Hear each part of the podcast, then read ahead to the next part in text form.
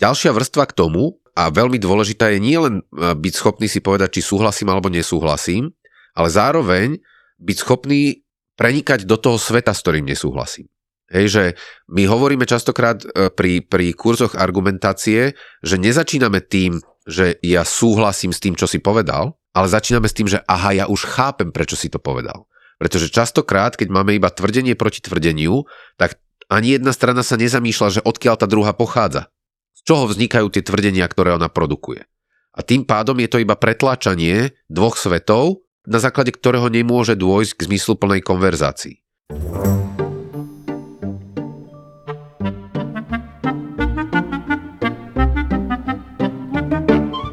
Práve si ideš vypočuť jeden z najhlbších rozhovorov, čo som zatiaľ v mozgovej atletike mal. Je to rozhovor s Martinom Poliačikom, ktorý je bývalý politik, ako určite vieš, ale momentálne sa venuje vzdelávaniu v oblasti kritického myslenia, pretože je jeden zo zakladateľov Akadémie kritického myslenia a tiež majú so svojou ženou firmu Zoraz, kde podnikajú so záťažovými prikryvkami a vzdelávajú v oblasti spánku. Zaujímavé je, že aj keď to nebol cieľ, tak s Martinom sme sa rozprávali o všetkých témach, ktoré bežný poslucháč mozgovej atletiky bude absolútne milovať. V prvom rade samozrejme dopamín, dopamínová kríza a či ju budeme schopní prekonať. Bavili sme sa o konfliktoch a konfrontáciách vo vzťahu, pre koho je konfrontácia zdravá, ako sa k nej stavať a tiež sme rozoberali, prečo sa nie sme schopní už baviť s niekým, kto má iný názor ako my, ale celkovo o tom, ako efektívnejšie komunikovať.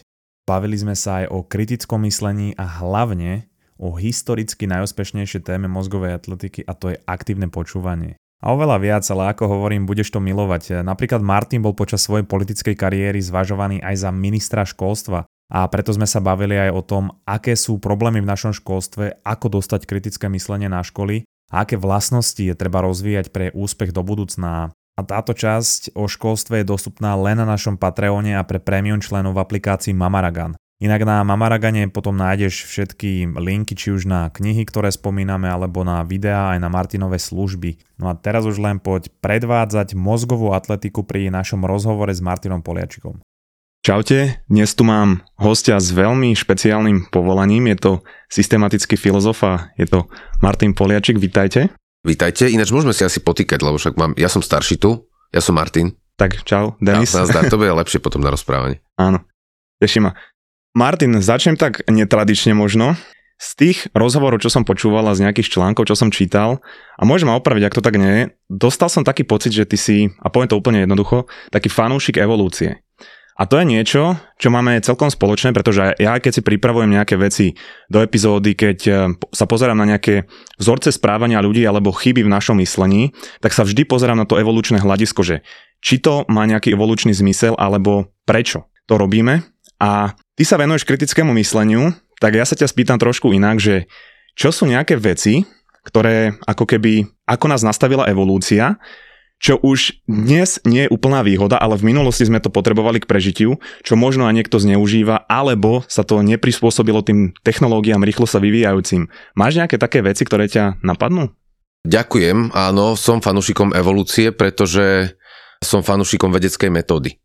A nie absolútne, pretože tiež nemám rád taký ten typ ľudí, čo ja ich volám, že militantní racionalisti, ktorí keby úplne vytesňujú všetko, čo sa nedá racionálne uchopiť, dokázať, ako keby to neexistovalo.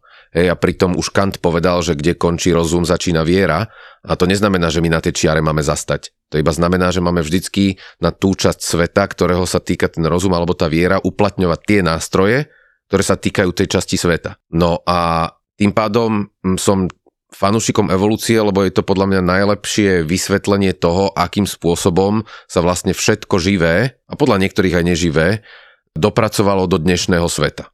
No a ak sa pýtaš, že, že čo sú nástroje, ktoré kedysi boli užitočné a dnes už úplne užitočné nie sú, tak ja sa presne venujem vlastne, že prečo sa ľudskému druhu Homo sapiens sapiens vlastne vyvinul rozum takým spôsobom, ako sa vyvinul. Nie som teda študovaný kognitívny vedec ani antropológ, ja som systematický filozof, ale venujem sa tomu, že prečo vlastne rozmýšľame tak zásadne inak a komplikovanejšie ako iní živočíchovia okolo nás, hej, iný, iné živé tvory. No a tá evolúcia na to dáva veľmi dobrú odpoveď, pretože ona hovorí, že rozum sa nám rozvinul, aby sme prežili medzi inými ľuďmi. Hej, že my im dávame dostatočne dobré, dostatočne uveriteľné a dostatočne sofistikované dôvody, ak to treba. Niekedy jednoduché stačia. Ale časom, ako sa ľudia vyvíjali, tak bolo treba tie zložitejšie a ten rozum vlastne sa rozvíjal s tým, že bolo treba stále zložitejšie dôvody na to, aby nás náš kmeň, hej, základná jednotka, hovorí sa, že cca tých 150 ľudí okolo nás, nevylúčil spomedzi seba, lebo my sme bytostne závislí na iných ľuďoch. Človek je sociálny tvor a nevie dlhodobo fungovať sám. Vždy to zo sebou prináša nejaký typ patológie, teda chorobného správania.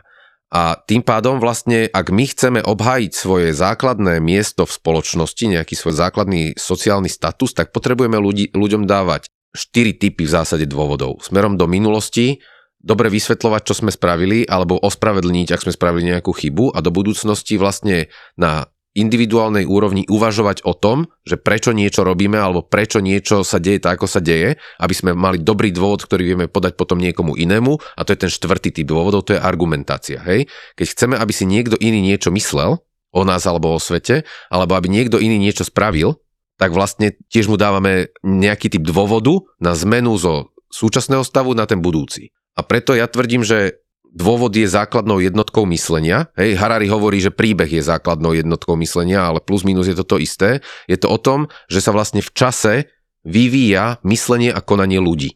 A toto je podľa mňa evolučný princíp a čo je na ňom krásne je, že on nepotrebuje žiadny zásah z hora. Hej? On nepotrebuje žiadného boha, ktorý by urobil človeka výnimočným. On nepotrebuje nejaký veľký kvantový skok, ktorý by zrazu z človeka urobil nejaký zásadne iný biologický druh. Nie. Tak, jak žirafe sa vyvinul dlhý krk a netopierovi sa vyvinula echolokácia, tak nám sa vyvinul mozog, lebo každý z tých tvorov vlastne reagoval na iné typy podnetov. No a Okamová britva nám hovorí, že čím viacej vlastne pôsobiacich síl vieme vylúčiť pri vysvetlení, tým skôr sa dostaneme k pravde, alebo tým, tým lepšie vysvetlenie sme zrejme vyprodukovali. No tak keď sa nad myslením zamyslíme takto, že my nepotrebujeme dosahovať žiadne veľké pravdy, a že vlastne účelom diskusie nie je dosiahnuť pravdu, ale ob- dať dobrý dôvod druhej strane, aby nás nechala na pokoji alebo prijala vlastne bližšie alebo sociálne posunula niekam viac, tak myslím si, že aj do mnohých dynamik dnešného sveta to vnáša úplne iné svetlo. No a keď si sa pýtal, že kde je ten limit, kde už to prestáva vlastne fungovať, tak to je presne vlastne na úrovni virtuálnej aj fyzickej globalizácie. Hej, že v momente, keď my sa potrebujeme vysporadúvať s oveľa väčšími kmeňmi, než na aké náš mozog je uspôsobený, hej, teda to je do tých cca 150 jednotlivcov, tak ten mozog sa prevára. Hej, on nedokáže ako keby pracovať s tisícami, miliónmi ľudí ako s niečím prirodzeným, čo je súčasťou jeho každodennej reality.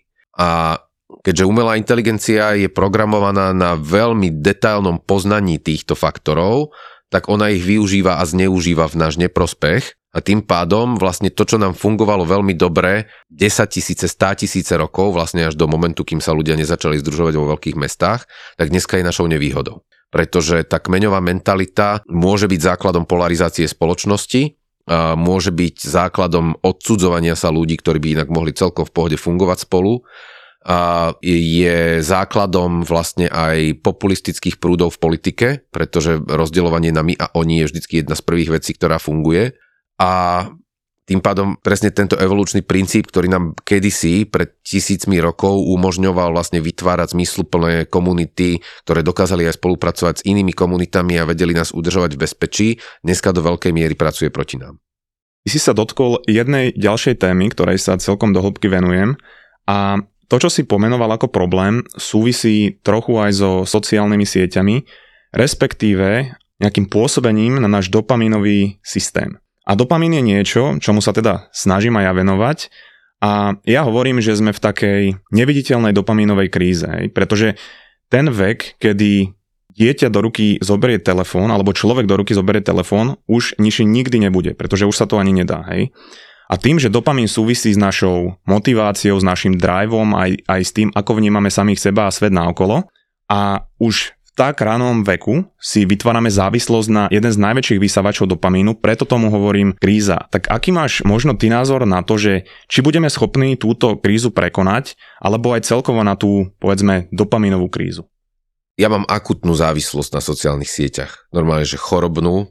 Čo to znamená? To znamená, že trávim od 6 do 8 hodín denne vlastne na sociálnych sieťach. A ja si mám samozrejme preto racionalizáciu, hej, že však vlastne máme tri firmy, potrebujem propagovať výrobky, služby, potrebujem nasávať informácie a je pravda, že vďaka tomu, ako mám tie sociálne siete vyskladané, tak je to pre mňa základný zdroj informácií. Hej? Pretože tak, ako si vlastne vyskladaš ten friend list a ako ho sleduješ a akým spôsobom, tak podľa toho naozaj sa ti formuje aj, aj videnie sveta a nejaká schopnosť vlastne reflektovať na to, čo sa okolo teba deje ale zároveň, e, keďže mám aj skúsenosť pomerne teda širokú s rôznymi druhmi e, látok meniacich vlastne vedomie a, a stavy človeka, tak mám tiež cit pre posúdenie, že sa mi niečo deje vo vnútri, čo sa týka akože nábehov na závislosti alebo neštandardné správanie. A bol som fajčiar, to bola moja asi najsilnejšia závislosť predtým a nedá sa to porovnať s tým, čo mám s telefónom že to je násobne silnejšie. násobne silnejšie závislosť, ktorú na sebe vnímam a snažím sa s tým niečo robiť a zatiaľ je to skôr, že raz za čas dobrá remíza, ale inak ťažko prehrávam.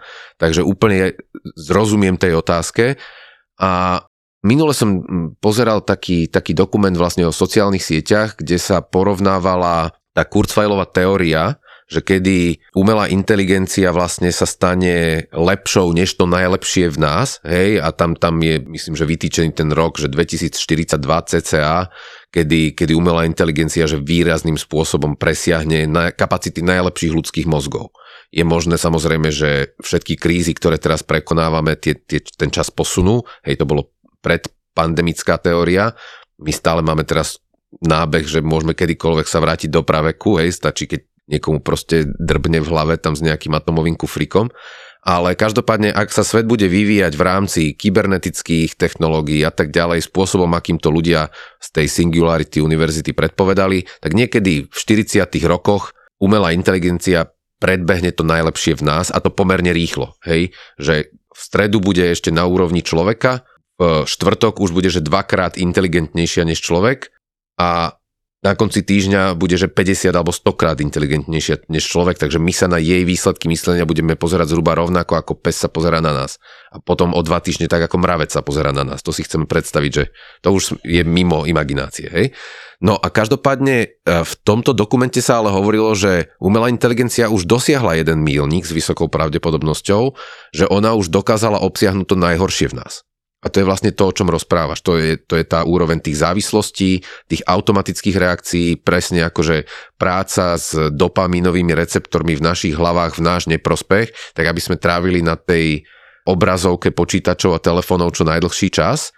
A je možné, že vlastne to, čo si nazval ty dopaminovou krízou, už nie je vyrovnávaním sa s tlakom akože ziskuchtivých jednotlivcov ľudí, ale to už je reálny zápas nás a umelej inteligencie, inteligencie, ktorá je za tými algoritmami sociálnych sietí a ktoré nerobia nič iné, len nás udržujú očami pricapených na tých obrazovkách.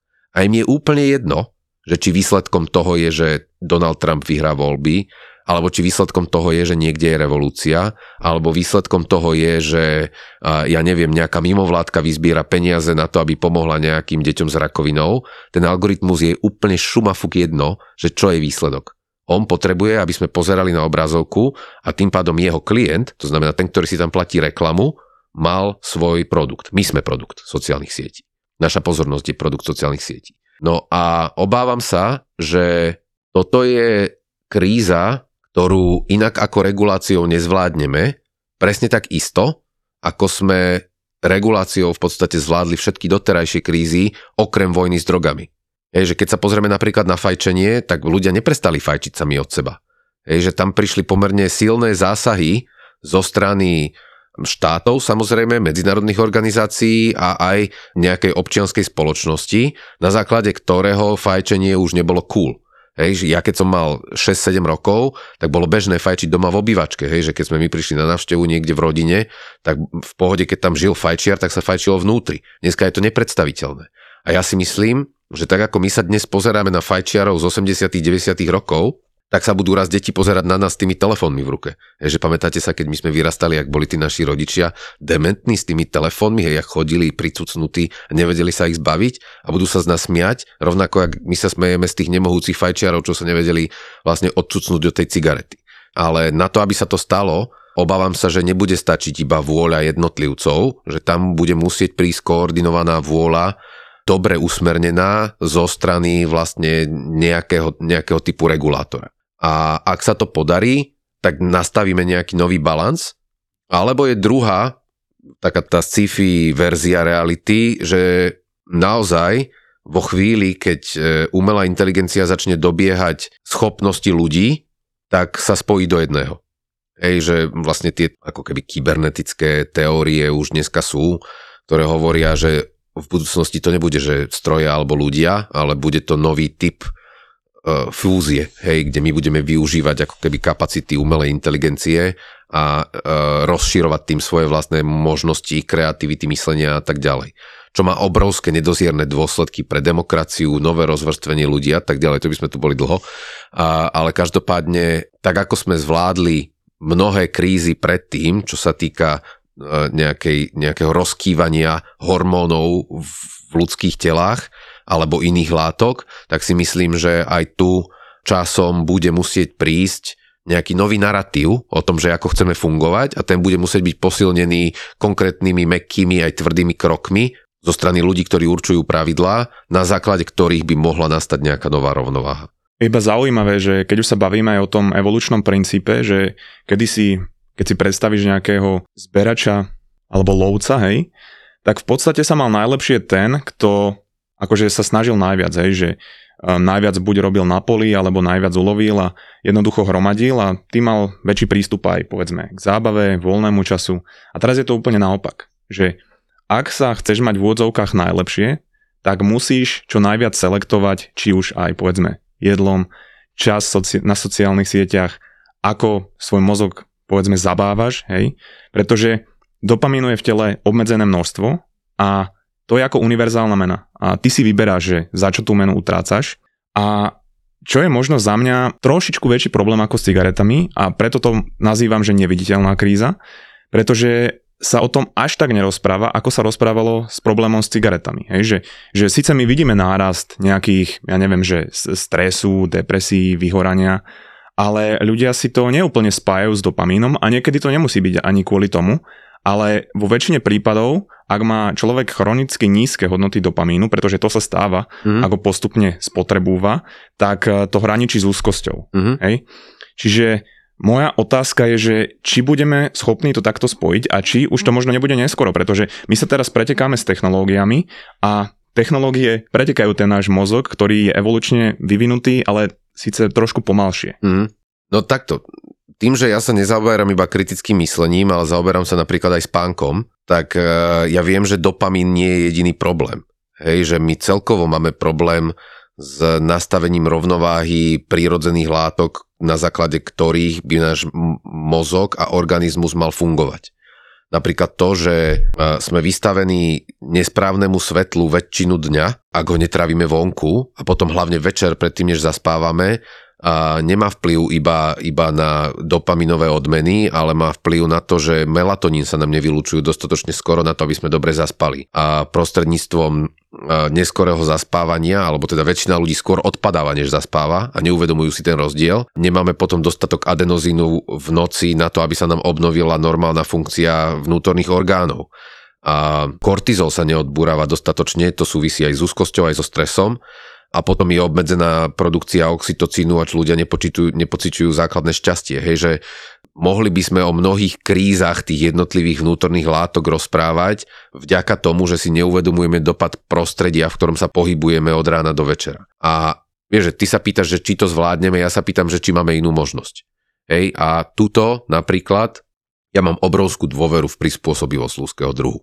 Že ja som dlho čakal, že príde vojna, lebo som videl ako keby neschopnosť ukončovať mnohé veľmi choroboplodné procesy v západnej spoločnosti a videl som neschopnosť vyrovnávať sa s nimi a nevedel som si už predstaviť vlastne žiadny iný zmysluplný koniec, než že príde facka, na základe ktorej aspoň čas spoločnosti sa bude musieť prebrať. Presne takisto ako vlastne dve svetové vojny dali zrod existencializmus a novému uchopeniu, že čo to vlastne znamená byť človekom, tak myslím si, že invázia Ruska na Ukrajine a všetko, čo bude nasledovať, lebo obávam sa, že to je len začiatok, nás prinúti predefinovať, že čo to znamená byť človekom v 21. storočí a súčasťou tejto novej definície bude musieť byť aj nejaký typ vyrovnania sa s tými, s tými výzvami, ktoré si aj ty pomenoval, aj o ktorých ja som teraz rozprával, že buď zásadne zmeníme to, čo to znamená byť človekom, hej, že proste vyvinieme technológie, ktoré začnú, ja neviem, iným spôsobom regulovať vylúčovanie hormónov, všetky tieto veci v ľudskom tele, alebo zásadne zmeníme prostredie, v ktorom žijeme, pretože inak vlastne si budeme zarábať na dlhodobú chorobu ako, ako jednotlivci, čo si myslím, že je neudržateľné.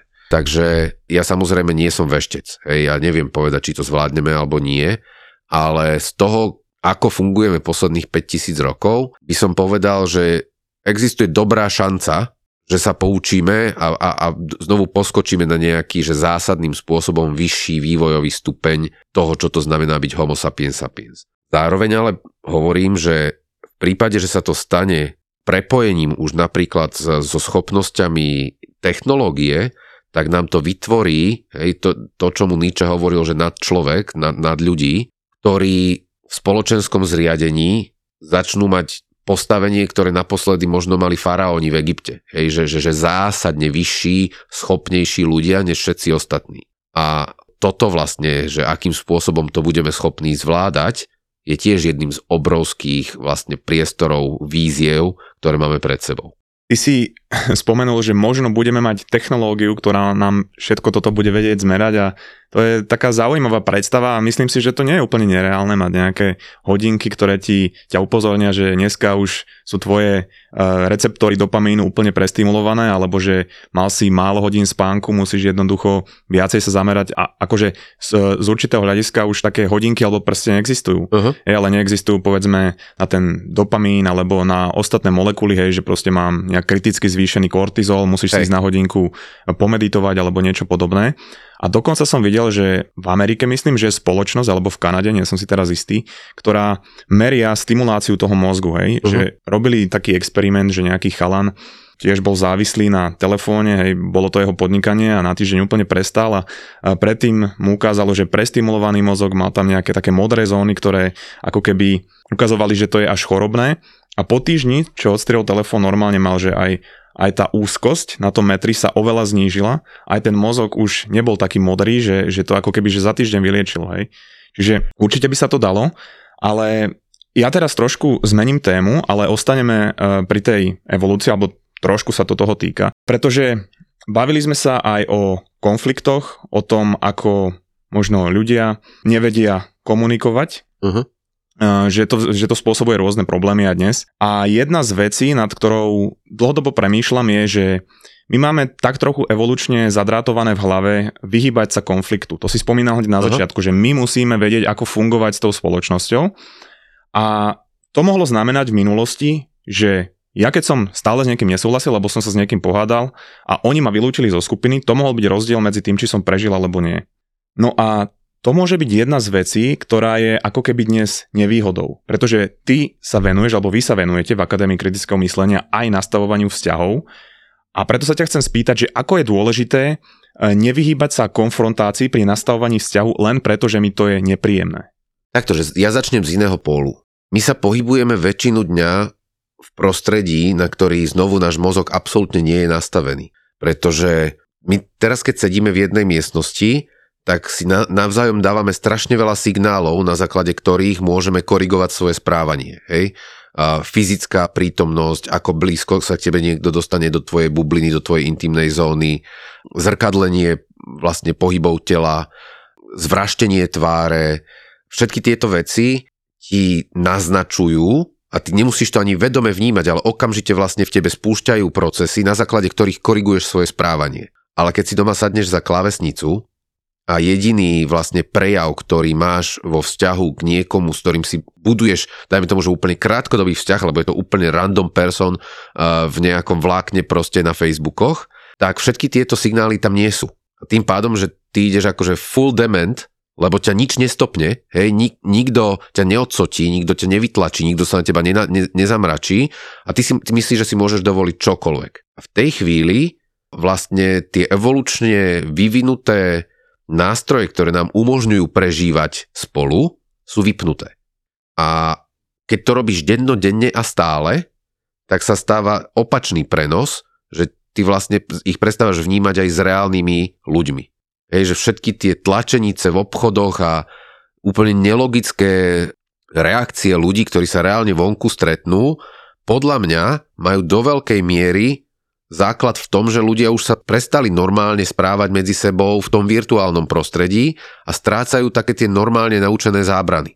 A my, čo robíme, je, že snažíme sa, akože základný princíp našej práce v Akadémii kritického myslenia je zvyšovať mieru tej metakognície každého jedného človeka. To znamená, že kritické myslenie pre nás začína vždy tým, že ľudia si začnú uvedomovať, čo sa s nimi deje. Že zvýšenie miery seba poznania a seba uvedomenia a zvýšenie miery robenia vedomých rozhodnutí v každodennom živote je úplný základ toho, na čo my vždycky staviame. Staviame pritom pri argumentácii, keď e, ľudia vlastne si začnú triediť myšlienky a chápať, prečo keď niečo im je jasné, tak to nemusí byť jasné každému okolo nich a je lepšie svoje tvrdenia dovysvetľovať a podložiť nejakým dôkazom, ako radiť veľa tvrdení za sebou a spoliehať sa, že ten druhý človek to zoberie. A robíme to pri tréningoch vlastne náročných konverzácií kde ľuďom ukazujeme, ako je možné dopočúvať aktívne človeka až do konca, kým naozaj dorozpráva, bez toho, aby sme si okamžite po tretej vete, ktorú hovorí, začali formulovať svoje vlastné odpovede. Využívame to pri technikách facilitácie.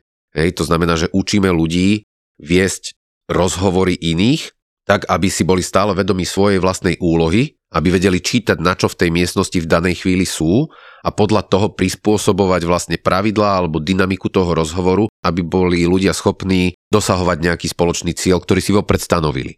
Tým pádom nejdeme úplne do takých čiastkových vecí, ako že by sme dávali návody, že prečo sa vyhýbať alebo nevyhýbať konfliktu. My skôr učíme toho človeka, aby sa vedome rozhodol, či do toho konfliktu chce ísť. Lebo ja nie som taký ten akože hypisák, trenér, ktorý by povedal nikdy nechoďte do konfliktov. Nie, niekedy je veľmi dobre vedieť ukázať zuby a je to veľmi efektívne. Ale ja chcem u mojich klientov, ktorých trénujem, aby to bolo ich vedomé rozhodnutie. Aby do toho nepadli ako do automatického vzorca. A mnohí ľudia, ktorí sú silní, charizmatickí, vysokí, také tie klasické alfa typy, častokrát tlačia v každodenných komunikáciách s inými ľuďmi, aj keď nemusia pretože to pre nich je, ako presne ak si povedal, že evolučne výhodná stratégia v danej chvíli. Ale ona dlhodobo stratégia nemusí byť výhodná, pretože ak sa ťa ľudia začnú bať a začnú sa ti vyhýbať, tak potom musíš svojich podriadených naháňať po ich kanceláriách, aby si im vôbec vedel povedať, čo potrebuješ, aby sa stalo.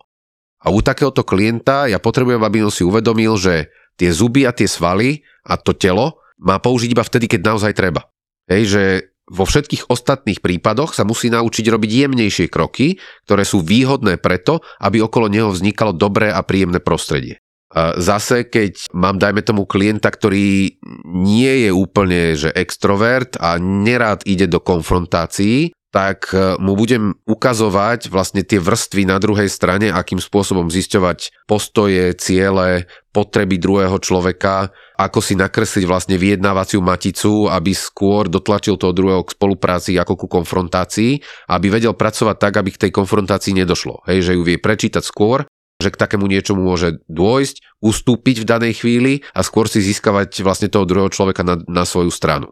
Takže ja neviem odpovedať na otázku, že kedy konfrontácia ako keby škodí alebo ako sa jej vyhýbať. Ja učím skôr ľudí, aby čítali tú situáciu okolo seba a vždy ju prispôsobovali do maximálnej možnej miery svojim silným stránkam, tak aby vedeli dosahovať svoje ciele.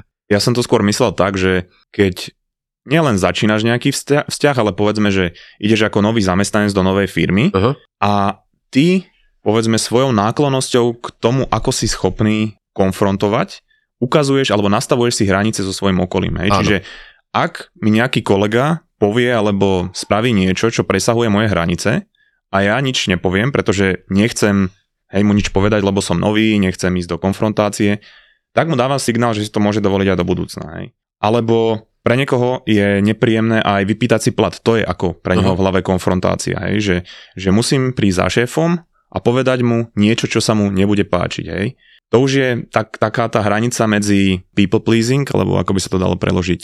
Uspokojovanie. Uspokojovaním ľudí a medzi tým povedať nahlas, keď mi niečo nevyhovuje a čo som pochopil z toho, čo si hovoril ty, tak vy učíte ľudí, že toto robiť je zdravé, ale treba aj vedieť, kedy ísť do tej konfrontácie a kedy do nej neísť, vzhľadom na tie podmienky prostredia. A ak, ak máš na to výbavu, hej, lebo nie každý má výbavu na konfrontáciu. Je, že pre, niekto sa bude konfrontovať s inými ľuďmi len v momente, keď mu naozaj ide o život a je zahnaný do úplného kútička kúta. A, a to treba rešpektovať. Hej, my nie sme všetci rovnakí a mojou prácou je skôr vyťahovať z ľudí to, čo im bude fungovať v tej spoločnosti, než ich pretvárať na niečo iné. Takých trénerov tu máme po milu Jarmilu, hej, čo z teba vyrobia proste právekého variora za dva týždne. Takže mojou úlohou je oveľa viac pripraviť človeka na iné vnímanie reality, než na aké je zvyknutý. A použijem to presne na tom príklade, ktorý si povedal, že ty keď prídeš ako nový zamestnanec do tej firmy, tak ten prvý signál od toho kolegu môže byť skôr prejavom nejakého typu firemnej kultúry než konfrontáciou. Hej, že tak, jak kedysi proste si pri tom vstupe do zbojníckej družiny potreboval absolvovať ako ten prvý súboj, alebo jak bolo vo Fight Clube, že každý krát, keď prídeš prvý, tak musíš bojovať, tak môžu byť ako keby také tie testosterónové prostredia, ktoré sú inak v pohode, ktoré ťa potrebujú otestovať pri vstupe. Hej? A vtedy vedieť prečítať, čo sa deje, ťa môže uchrániť mnohým budúcim problémom. Zároveň samozrejme, vedieť si stanoviť vlastné hranice je veľmi dôležité, ak to pochopíš, že niekto ti ide zasahovať do toho tvojho vlastne vnútorného sveta alebo ti zasahuje do tvojej intimnej zóny.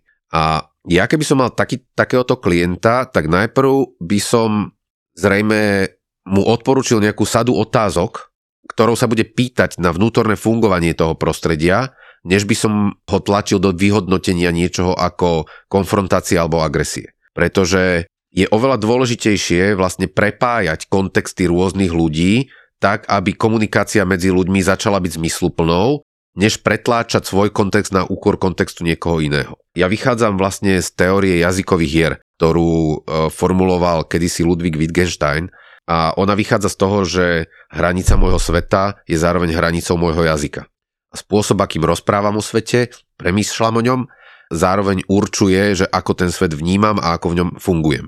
A tým, že vlastne aj tie sociálne siete, aj polarizácia spoločnosti na naše bubliny od seba majú tendenciu odtláčať a hranice tých bublín silnejú, my sme stále viacej uzavretí v tom svojom vlastnom svete, svojom vlastnom jazyku, svojom vlastnom vnímaní, tak potom môžeme často aj nevinný náznak iného chápať ako konfrontáciu.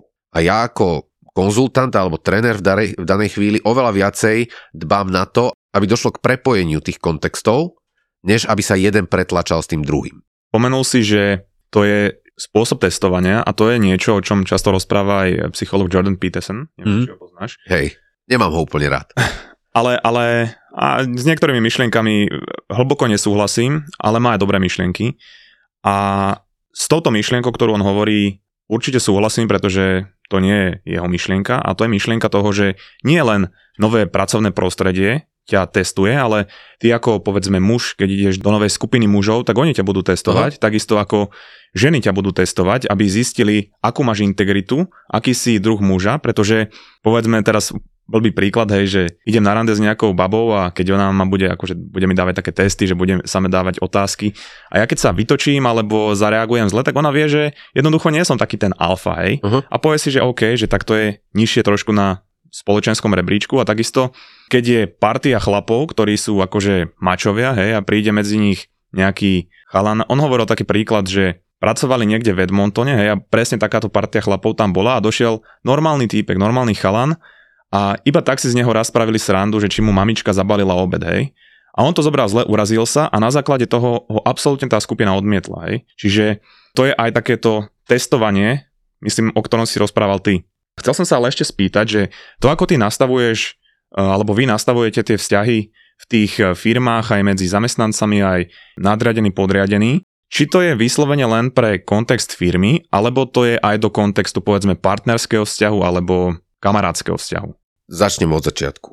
Pre mňa presne človek ako Jordan Peterson je uh, veľmi zaujímavým objektom sledovania, pretože on je výborný intelektuálny remeselník. Hej, že mu veľmi dobré, ako keby funguje logické myslenie, dôvodenie a vyvodzovanie, že dobrých záverov, ale podľa mňa zo zlých predpokladov. Hej, že vlastne keď chceš Petersona reálne začať ako e, poznávať na úrovni, že kde sa s ním dá nesúhlasiť, tak musíš ísť na úroveň východisk. Pretože od nich on už logicky dôvodí dobre, ale tie východiska podľa mňa nie sú správne. A je to samozrejme veľmi populárne, pretože on dáva pocit návratu toho starého, dobrého, konzervatívneho sveta, hej, v ktorom ešte, ešte je OK rozprávať o chlapoch a o ženách a o, o nejakých vlastne tých prírodzených rolách. A ja mám tendenciu skôr rozprávať o ľuďoch, pretože existuje takto, že podľa mňa keby sme zobrali, že 1500 mužov a žien a rozdelili ich podľa akýchkoľvek parametrov, tak tá, v tej strednej časti nebudeme vedieť, ak by sme nevedeli, že kto je muž, kto je žena, urobiť čiaru, že tu končia muži, začínajú ženy. Hej, a preto ja sa skôr budem pohybovať vo svete, kde každý je individualita a pracuje s tým, čo e, má ako svoje vlastné zadanie od prírody, od toho, ako vyrástol, vyrástla a tak ďalej. No a tak, jak si povedal, vlastne tie účely komunikácie zo strany či už nového kolektívu alebo ľudí, s ktorými sa potrebujeme dohodnúť alebo spolupracovať, znovu padajú naspäť na to, čo som hovoril na začiatok, že oni potrebujú dôvod nás pustiť dovnútra ktorý sa môže ukázať veľmi primitívnym spôsobom, hej, že či ti mamička proste zabalila e, desiatu a v tej chvíli, keď povieš, nie, tvoja žena mi ju zabalila dneska ráno, tak si spravil presne to, hej, že povede, aha, dobre, typek, poď, poď, ideme one, makať, hej. Ale toto treba vedieť prečítať. A tam znovu tá metakognícia, tá schopnosť poznie sa na to, čo sa práve deje, je tá najdôležitejšia vec, ktorá v danej chvíli bude fungovať v tvoj prospech. Pretože ak to zoberieš ako jedinečnú možnosť uraziť sa a nechceť mať s nimi nič spoločné, tak na tom mieste aj skončíš. Ale ak to zoberieš ako spôsob vytvorenia nového kódu komunikácie, ktorý ťa môže obohatiť a v spoločnosti týchto ľudí potom môžeš dosahovať nejaké svoje cieľa alebo spolu s nimi ich dosahovať, tak čo najširšie uchopenie tej situácie ti dáva najviac možností spraviť vedomé rozhodnutie, čo chceš v danej chvíli robiť. A ja to tiež hovorím na základe vlastne skúseností, ktoré mám v živote, lebo ja som aj vo fabrike pracoval, v Rajci, hej, na, na výrobu kovových sudov, v Severnej Karolíne, akože v lesoch som robil tesára a fakt som, že pracoval v rôznych prostrediach a vedieť si prečítať, že o čo v danej chvíli ide a aký typ komunikácie nadvezuješ a že možno oveľa viacej než nejaké hodnotové nastavenie ide v danej chvíli o tvoju schopnosť rýchlo zareagovať a nastaviť sa na tú komunikáciu, ktorá tam je, bez toho, aby si sa urážal, môže byť prospešnejšie ako potreba nutne akože na každého ísť otlačiť iba svoje vlastné videnie sveta a nevnímať nejaké iné. Takže ja by som s Petersonom v mnohých veciach nesúhlasil a nesúhlasím s ním, ale to, kde si myslím, že, že budeme potrebovať znovu ako spoločnosť nájsť nejakú rovnováhu a balans, je akceptácia iného, ale nie len na spektre e, identít, ale aj na spektre ako keby ochoty prispôsobovať sa novým trendom v spoločnosti. A on je takým dobrým zástupcom akože tej spomalenosti takej civilizačnej a, a, a môže byť v tomto ako inšpiratívny.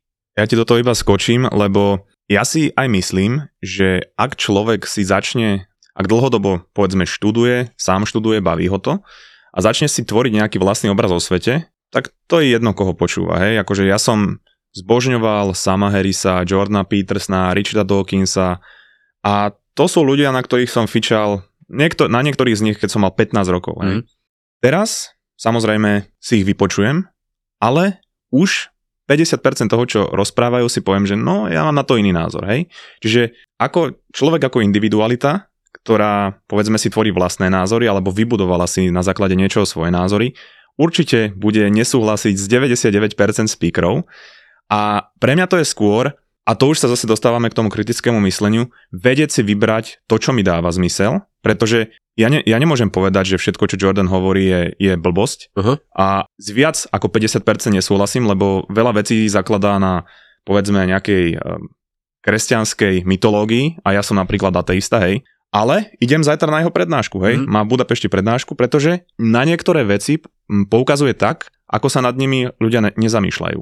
A takých ľudí je, poviem, že málo a nemôžem si ich vyberať na základe toho, kto uh, najviac uh, sa prikláňa k môjim názorom. Uh-huh.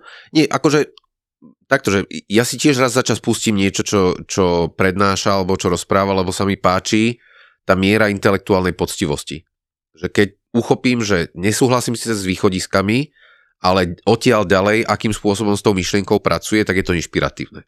Že to logické dôvodenie, aj konfrontácia s iným typom myslenia je u ňoho niečo, čo stojí za to spoznať. A ďalšia vrstva k tomu, čo si hovoril, podľa mňa a veľmi dôležitá je nielen e, byť schopný si povedať, či súhlasím alebo nesúhlasím, ale zároveň byť schopný prenikať do toho sveta, s ktorým nesúhlasím.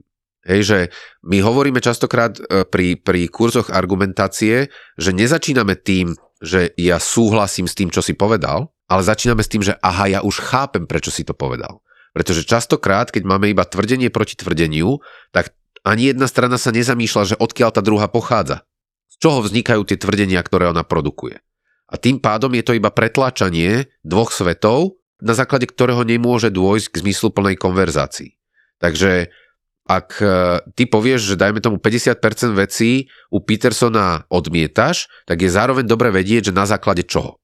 Hej, že dajme tomu s týmto východiskom nesúhlasím, lebo je podľa mňa ideologické a ak ja, ja ho odmietnem, tak celá a vlastne logika ďalej už nefunguje, pretože to východisko mi spadlo a všetko ostatné za tým padá ako domček z karát. Ale tu napríklad vidím, že poukázal na nejaký logický rozpor, ktorý vnímam rovnako a tým pádom sa stotožňujem s jeho videním, videním sveta a môžem to začať považovať aj za svoj vlastný názor, pretože ho viem vysvetliť, obhájiť a dokonca možno nájsť nejaký dôkaz, na základe ktorého si myslím, že je to platné. Takže ďalšia vec, ku ktorej ja dlhodobo nabádam ľudí a moji kolegovia a kolegyne takisto, je nestať iba vlastne na úrovni súhlasím, nesúhlasím, ale najprv sa snažiť pochopiť, prečo to ten druhý človek povedal a napríklad vedieť povedať, ja presne viem, prečo hovoríš to, čo hovoríš, dáva mi to zmysel, ale nesúhlasím s tým, je oveľa viacej ako rovno to odmietnúť. U ňoho je dobré to, že on nezačína, že jedna téma a ide celú dobu jednu tému. On takto skáče, hej? Čiže jeho prednáška sa dá počúvať celá a povyberať si z nej to, čo, nie že potrebujem, ale to, čo ma intelektuálne obohatí. Hej, u niekoho, kto ide celú dobu na jednu tému a už hneď na začiatku povie niečo nie, že s čím nesúhlasím, ale čo vidím, že sa uberá smerom, ktorý mňa nebude zaujímať, tak jednoducho tú prednášku vypnem. Hej. Uh-huh. A to, čo ty hovoríš, že musíme sa pozerať na to, prečo si myslí to, čo si myslí, to je niečo, čo sa snažím robiť. Nie vždy sa mi to podarí, lebo niekedy to vo mne vyvolá veľmi silné emócie. Ale napríklad u Jordana Petersona to je veľmi ľahké, lebo on napríklad povie, že dobre, toto je ovplyvnené ničem, hej? A ja zase viem, že niektoré myšlienky, alebo, alebo mm, skôr lepší, lepší je Sigmund Freud. Hej? Uh-huh. A Sigmund Freud už dnes nie je úplne považovaný za to, že všetky jeho myšlienky boli úplne dobré. Hej? Čiže na to je ľahké sa pozerať. A teraz na druhej strane, keď to prepojíme s tým, čo si aj ty povedal, že ako keby nie sme schopní sa rozprávať, teraz keď sa pozrieme na posledné roky, hej, či už je to vojna, Rusko, globálne oteplovanie, Európska únia, jednoducho, ja neviem, či to tak bolo vždy, alebo to nastalo s polarizáciou spoločnosti, ale nie, nie sú dve strany schopné sa ako keby pozrieť na to, prečo si tá druhá strana myslí to, čo si myslí a okamžite ide do agresie, do útoku. Že či to tak vnímaš aj ty a že prečo si myslíš, že to prišlo? Veľký problém súčasnej spoločnosti podľa mňa tkvie v tom, že kedysi bola gravitácia akože názorová v strede. Hej, to znamená, že gravitačné centrum, ktoré definovalo spory, bolo, že máme nejaké spoločné porozumenie sveta v strede a na krajoch sú extrémisti. Dnes je svet usporiadaný tak, že gravitačné centrá sú na póloch oni si vysávajú ten stred ku sebe. A ľudia, ktorí predtým boli, že spolu definítormi toho stredu, sa rozdelili na skupiny, ktoré migrujú na tie póly, ale oni si stále myslia o sebe, že sú v strede. Že chceš tým povedať, že ako keby nemôžeš byť niekde v strede, ale že oni ti hovoria, že musíš si vybrať buď jedno, alebo druhé. Presne. Presne toto sa teraz deje. A oni ale si neuvedomujú, že opustili ten stred, ten mainstream, ktorý kedysi spolu definovali a že sa rozdelili na dve veľké skupiny ktoré teraz operujú na tých póloch, oni si stále myslia, že oni sú ten stred a ty si ten mimo. A keď s týmto vlastne pristupuješ do každej konverzácie, že veď henty ľudia sú úplne mimo a my sme stále ten stred, ale pritom už sa iba dva póly rozprávajú medzi sebou a práve, že ľudia v strede kývu hlavou, že vám už úplne tu akože všetkým klepe na karbit, že ešte pred piatimi rokmi sme sa vedeli normálne rozprávať a teraz už zrazu obidve strany rozprávajú úplne iným jazykom, tak kým toto si vlastne všetci neuvedomia, tak sa naspäť ku zmysluplnému dialogu budeme veľmi ťažko vrácať. A polarizácia spoločnosti spôsobila, že sme stratili spoločenskú dohodu o tom, že čo je to skutočnosť, čo je to pravda. Je, že tá postpravdivá doba, ona nie je filozofický výmysel. Ona je presne o tom, že vlastne pravda ako nejaká dohoda o fungovaní sveta stratila väčšinovú podporu. Ej, lebo pravda je tiež výsledkom len demokratického procesu. Keď sa dohodneme všetci, že hento je žltá, tak je to žltá, ale keď to budeme každý nazývať inak, a ešte to bude, že jedna polovica bude hovoriť, že hento je červená a druhá polovica, že hento je zelená a človek vnútri bude hovoriť v strede, že halo, hej, to je furt žltá farba a oni, že ne, ne, vyber si. Hej, prestan tam vajatať v strede, prosím ťa, a buď povedz, že je zelená alebo červená. Ty budeš hovoriť, že chlapci, akože veľmi ďaleko ste, alebo inak sa pohybujete, ale keď sa vrátite naspäť, kde ste boli ešte pred pár rokmi, uvidíte, že to je žltá. Oni, že ne, ne, ty prosím ťa tam si úplne zabudnutý, prosím ťa, buď si vyber, alebo dám s tým daj pokoj. A to je dnešný svet. A časť z toho je zrejme spôsobená krízou autorít, lebo tie, kedy si definovali ten mainstream, média, církev, vzdelávacie inštitúcie, občianská spoločnosť a tak ďalej. To bolo to, čo tvorilo ten stred a čo napríklad priťahovalo takého v Amerike, že mediánového demokrata k mediánovému republikánovi, tí mali k sebe veľmi blízko. A dneska sú práve že na opačných stranách toho názorového spektra a skôr sa snažia zo stredu priťahovať ľudí k sebe. A kým sa tento mechanizmus neotočí, im nebudeme mať znovu ten základ nejakým spôsobom v strede, tak budeme v permanentnom konflikte tých dvoch gravitačných pólov. A to, je, to sme videli pri Brexite, to sme videli pri amerických prezidentských voľbách, to sme videli u nás pri referende o rodine, to sme videli na mnohých ukážkach, kde to končí, že 50-50 plus minus pár hlasov, ale medzi dvoma zásadne inými a rozdelenými časťami spoločnosti. Že dotkol si sa ako keby aj toho, že to súvisí s dezinformáciami, súvisí to s menením narratívov, že stane sa nejaká skutočnosť a Niekto povie, že no tak ale ja mám alternatívne vysvetlenie tej udalosti, ale nič také ako alternatívne vysvetlenie nejakej udalosti v realite, v kontexte pravdy neexistuje. Ale to iba v prípade, že pravdu považuješ za dôležitú. Že toto je ten problém. Dneska mnohí ľudia, ktorí hovoria, že to je môj názor a až rešpektuj to, nemajú vzťah ku pravde nejakej objektívnej. Oni žijú, a znovu sa vrátim k tomu, na vytváraní dobrých dôvodov, aby prežili vo vnútri svojho vlastného kmeňa. A keď ten tvoj kmeň je na tom pole, tak je úplne logické, že budeš robiť všetko preto, aby si tam prežil a bol rešpektovaný. Či už u Harabina, alebo občianského tribunálu, alebo hoci čo. A na druhej strane presne to isté, budeš robiť všetko preto, aby si bol rešpektovaný u ľudí, ktorí, ja neviem, chcú rovnaké práva pre všetky skupiny obyvateľstva a tak ďalej. Hej? A nám sa môže zdať, že veď iba jedna z tých strán má pravdu, a keby sme to pomeriavali, že s objektívnou realitou zrejme to bude aj pravda, že to tak je, a to neznamená, že tá druhá tam nie je. A že nemá ako keby legitimnú potrebu držať si svoju vlastnú sociálnu konzistenciu vnútri. Keď sa na to budeme pozerať takto, tak uvidíme, že tam vôbec nejde o to, že čo je pravda. Ľudia argumentujú na základe toho, aby obhájili svoje sociálne statusy. Problém je, že tie sociálne statusy dnes sú tak ďaleko od stredu, že ich obhajoba z obidvoch strán vytvára permanentný konflikt. Myslíš si, že ak by sa zvýšila úroveň kritického myslenia, ale teraz iba v kontexte Slovenska, uh-huh. že by to situácii pomohlo, alebo sa najprv musí prinavrátiť e, ako keby tá hodnota tej pravdy na prvé miesto, až potom môžeme začať to kritické myslenie, aby sa situácia trošku zlepšila. Tie dve veci fungujú spolu. Hej, že zvýšením úrovne kritického myslenia plošnej znovu zadefinuješ vzťah ľudí ku pravde. Nech už je to čokoľvek. To znamená k približovaniu sa k nejakému overiteľnému stavu veci. A samozrejme, že by to pomohlo, pretože zvýšenie kritického myslenia ide ruka v ruke so zvýšením seba poznania a svojej vlastnej hodnoty, ale nie je to všemohúcným nástrojom. A ja vždycky uvádzam príklad, Luboš Blaha má vysokú mieru kritického myslenia. To je človek, ktorý naozaj, akože v zmysle práce s dátami a dôvodenia a tak ďalej je, že dobrý, schopný remeselník, ale to účelovo používa na dosahovanie svojich cieľov. A keby sme mali všetci kritické myslenie ako on, s jeho hodnotovým nastavením, tak skôr vybudujeme fašistickú spoločnosť, než by sme vybudovali demokratickú spoločnosť.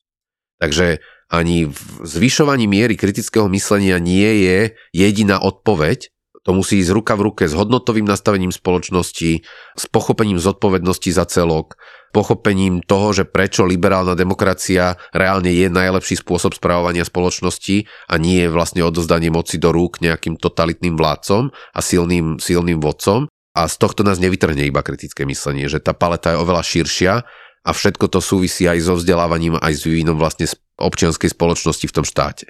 Ale to, že liberálna demokracia je najlepší možný systém, tak na tom sa najprv musíme zhodnúť. Aby sme sa na tom zhodli, tak na to je potrebná určitá miera kritického myslenia. Čiže je to taký kolobeh. A ja sa často zamýšľam nad tým, že ako prinútiť ľudí, aby sa zaujímali o kritické myslenie.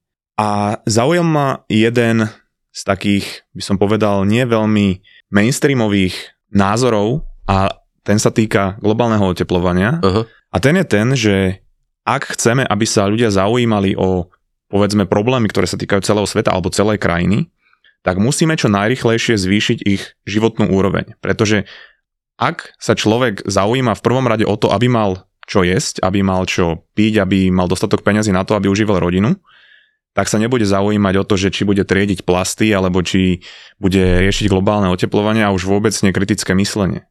Je, čiže to mi celkom dáva zmysel, ale možno ako máš, aký máš ty na to názor? Že je aj možno vaša nejaká cesta alebo nejaká vaša ambícia zvyšovať to kritické myslenie, alebo to bereš iba tak, že ak si firma zaplatí, povedzme, školenie o kritickom myslení, tak ho spravíme, ale tá ambícia zvýšiť to kritické myslenie na Slovensku tam nie je.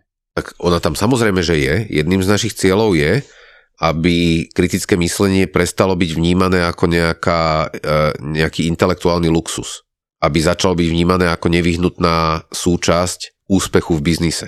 Pretože ak ľudia, ktorí sa v tom biznise pohybujú, zistia, že vďaka kritickému mysleniu a jeho jednotlivým nástrojom dosahujú lepšie výsledky a sú úspešnejší na trhu, tak tak nejak dúfame, že začnú tlačiť aj na vzdelávací systém, aby to učili ich deti.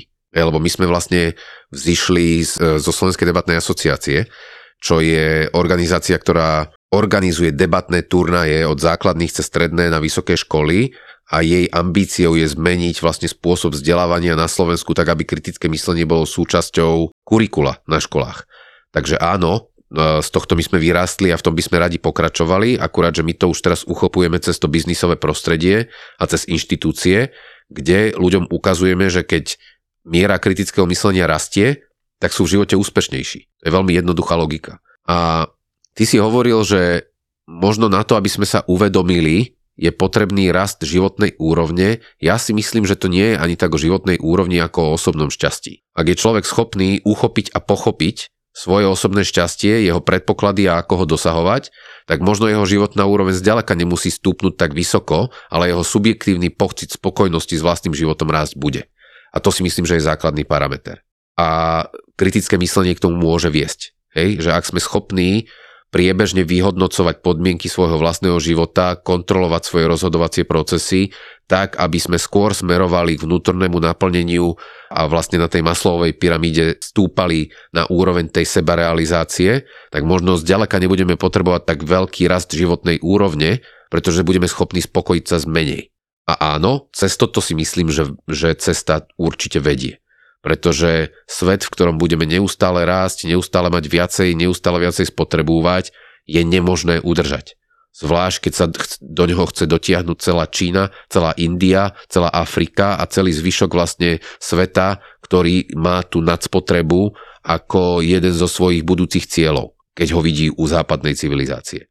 Preto by som skôr uvítal taký typ vzdelávania a vedenia vlastne ľudí v spoločnosti, ktorý vedie k... Však Američania to majú vlastne napísané v jednom zo svojich základných dokumentov, hej, Pursue of Happiness. To nie je zvýšenie životnej úrovne. Naplňanie, hľadanie svojho vlastného šťastia nie je o tom, že budem mať dva domy a potom 5. ale je o tom, že tam, kde sa práve nachádzam, sa budem cítiť spokojný. A ak k tomu budeme viesť nielen seba, ale aj inšpirovať ľudí okolo, tak si myslím, že je to udržateľnejší spôsob budúceho fungovania, ako sa pozerať na svet cez zvyšovanie životnej úrovne. Vlastne ako keby takým príkladom tohoto argumentu sa hovorí, že je antické Grécko, kedy jedna skupina spoločnosti e, nemusela pracovať, venovala sa sebe, venovala sa premýšľaniu, venovala sa nejakému, nejakej spokojnosti a dodnes čerpáme vlastne Vznikla tam demokracia, vznikol tam povedzme stoicizmus a rôzne myšlienkové prúdy, z ktorých čerpáme dodnes a už, už sa to vlastne odvtedy iba nabaluje z týchto myšlienkových prúdov. No len to všetko sa stalo na pleciach e, pracujúcich žien a otrokov, hej, že Samozrejme, že keď sa pozrieme na to cez pohľad akože privilegovanej e, vrstvy spoločnosti, tak vidíme tie plusy, len e, my sme odvtedy sa dostali do sveta, kde by sme radi akože tie privilegia postupne odoberali tejto vrstve, tak aby nárok, a to teraz ma, mnohí ma zastrelia, keď poviem to slovo, ale aspoň šancu na hľadanie svojho individuálneho šťastia malo čo najviac ľudí. A toto je možno, že tiež priestor, kde by ten Peterson sa začal paprčiť, že hej, áno, na Grécku a aj na vývoji vlastne celej západnej civilizácie vidíme úspechy toho, keď silní, bohatí, bieli, heterosexuálni muži mali čas rozmýšľať. Len by sme možno chceli sa pozrieť na svet, kde všetci máme čas aspoň trošku rozmýšľať. Ja nehovorím, že to je dobrá doba, hej, alebo hej. dobrý príklad.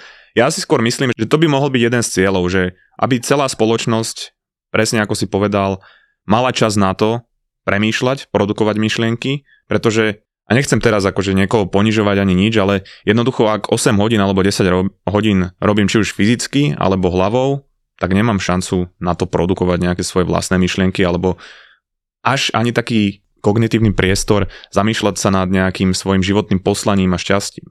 Hej. Ale Martin, to, kde ja vidím najväčší problém, a m- možno so mnou mnohí nesúhlasia, ale je to niečo, čo ja hlásam.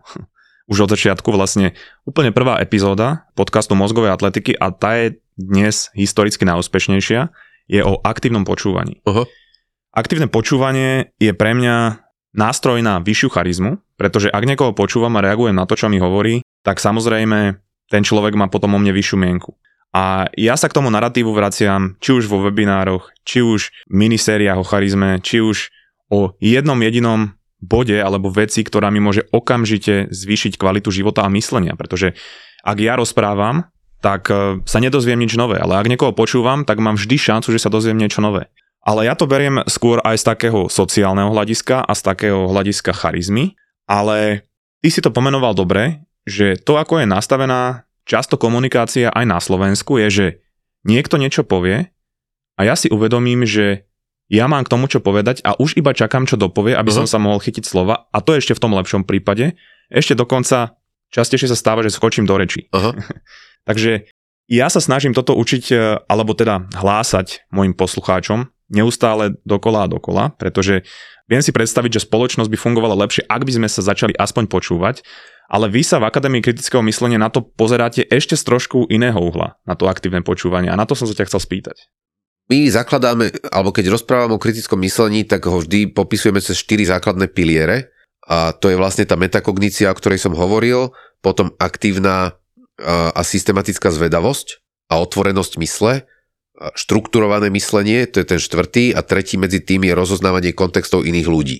No a vlastne to rozoznávanie kontextov a to, že akým spôsobom som aktívne a systematicky zvedavý a mám otvorenú mysel, súvisí presne s tým, čo si práve teraz povedal. Pretože ak ja som v každej situácii a v každom rozhovore presvedčený, že presne viem, ako to je a mám všetky informácie a vlastne iba hľadám príležitosť, aby som konečne svetu povedal všetko svoje múdro, tak tam žiadne aktívne počúvanie nie je, pretože ja už predsa v tej hlave všetko mám. Ale ak moja hlava je nastavená, že každý deň a v každej situácii a v každom rozhovore sa môžem dozvedieť niečo nové, čo ma obohatí, ľudia aj od človeka, ktorého poznám 20 rokov, tak vtedy vlastne to počúvanie je priestorom na rast. A nemusí byť nutne účelové pre zdvihnutie charizmy alebo čohokoľvek iného, ale je to vlastne výsledkom jasného porozumenia sveta okolo seba a pochopenia základného a nemenného faktu, že v každej sekunde svojho života je viacej veci, ktoré neviem, než také, ktoré viem. A ak cez systematickú zvedavosť a otvorenosť mysle pristupujem aj k rozhovorom, tak to aktívne počúvanie sa stane ich prirodzenou súčasťou. Už to nie je niečo, do čoho sa musím tlačiť, alebo čo vlastne účelovo používam, ale je to základom môjho prístupu k svetu a k tomu, ako sa vlastne na ľudí okolo seba pozerám. To je perfektná myšlienka a taká tá nadstavba aj toho, e, čo hovorím ja. A mohli by sme sa takto baviť do nekonečná, ale už mám pre teba iba dve posledné otázky. Pýtam sa to každého a je to otázka, že aké knihy odporúčaš, alebo povedzme, že si v nedávnej minulosti prečítal, čo ti aspoň trošku, nerad hovorím, že zmenili život, ale že zmenili premýšľanie alebo pohli trošku iným smerom. Aha. Tak ja samozrejme povinne musím spomenúť naše knižky, hej. V Akadémii kritického myslenia jednak je Jano Markoš, ktorý už je akože multiautor, hej, jeho, jeho tri knihy, ktoré vyšli, sa výborne predávajú a podľa mňa aj sila rozumu, aj medzi dobrom aj zlom, aj bližšie k sebe sú veci, ktoré by nemali chýbať v knižnici človeka, ktorý sa zaoberá kritickým myslením alebo svojim vlastným poznávaním, už len preto, že je tam slovenský kontext, hej, čo je veľmi vzácne. My sme s Lindou Lančovou, ktorá tiež s nami pracuje v Akadémii kritického myslenia, napísali knihu Poriadok v hlave, ktorý podľa mňa je veľmi dobrou vstupnou bránou, ak človek chce vedieť, že čo to vlastne to kritické myslenie je zamerané na prax znamená. Hej, že čo sú to tie základné vzorce myslenia, a kedy ich používame, ako sa ukazujú v konverzáciách, ako ich použiť tak, aby sme vedeli dosahovať veci, ktoré chceme dosahovať, takže poriadok v hlave určite odporúčam, ale potom sú tu je tu určite kniha, ktor- o ktorej si presne myslím, že mi zmenila život a v nej je vlastne aj tá teória toho evolučného prístupu k rozvoju rozumu alebo vývinu rozumu a tá kniha sa volá Záhada rozumu, Enigma of Reason a, a napísali ju uh, Hugo Mercier a Dan Sperber. A je to veľmi ťažké čítanie pre väčšinu ľudí zrejme, že musíš mať oči a uši naučené na už takú akože akademickú vravu, na to, aby si sa tým prehrízol ale ak to človek dokáže prečítať celé a vytiahnuť si odtiaľ aspoň tie základné myšlienky, ktoré sa týkajú fungovania mozgu, napríklad, že prečo je lepšie pracovať v tímoch ako pracovať sám, tak ti to preklopí spôsob, akým rozmýšľaš aj o komunikácii, ale aj o tom, že ako vlastne triedime myšlienky v našich hlavách. Takže ak by som mal odporučiť jednu knihu, tak celkom určite túto. Moja posledná otázka, Martin, je, že či máš nejaké aj povedzme, že lifehacky, odporúčania alebo nejaké také dobré myšlienky a či už kľudne e, oblasť kritického myslenia spánku, lebo tomu sa tiež venuješ, alebo čokoľvek filozofické. Ja čo veľa odporúčam a je to niečo, čo som prevzal od kolegyne Hanky Skliarskej, s ktorou školíme, je schopnosť zastaviť sa. A teraz napríklad aj Jano Markoš o tom veľa rozpráva, že spomaliť a zastaviť sa môže byť jedna z najdôležitejších vecí, ktorú v dnešnej dobe môžeme pre seba urobiť. Pretože ten tlak mať na všetko názor, o všetkom aspoň niečo vedieť, okamžite sa vedieť rozhodnúť, okamžite sa vedieť zorientovať a ešte behať a cvičiť a tlačiť a ja neviem čo všetko, z nás robí ľudí v neustálom mentálnom a fyzickom pohybe, bez toho, aby sme nad ním mali nejakú kontrolu. A možno rovnako tak, ako sme aktívni začať pestovať tú vnútornú e, kreatívnu pasivitu, tú schopnosť zastaviť sa, rozmýšľať, vnímať, čo sa okolo nás deje, by mohla byť jedna z ciest, ako sa z toho prúseru, v ktorom sa ako spoločnosť práve teraz nachádzame, dostať von. Myslíš niečo ako meditácia, alebo iba... Meditácia je jeden zo spôsobov, ale ja napríklad som nikdy nemeditoval, ale rád sa prechádzam. A s vysokou pravdepodobnosťou to je niečo, čo sa k tej meditácii približuje a mám to šťastie, že bývam rovno vedľa, mes, e, vedľa lesa a môžem si spraviť ten 5-kilometrový okruh hodinový, kedykoľvek potrebujem a to považujem pre svoj život veľmi prospešné. Super myšlienka. Martin, hrozne ma to bavilo, ale ani zďaleka som neprebral všetko, čo som s tebou chcel, tak dúfam, že to niekedy zopakujeme a veľmi ti ďakujem, že si prijal pozvanie do mozgovej atletiky a dúfam, že sa teda ešte vidíme. Ja veľmi rád znovu prídem. Ďakujem, bol to príjemný rozhovor.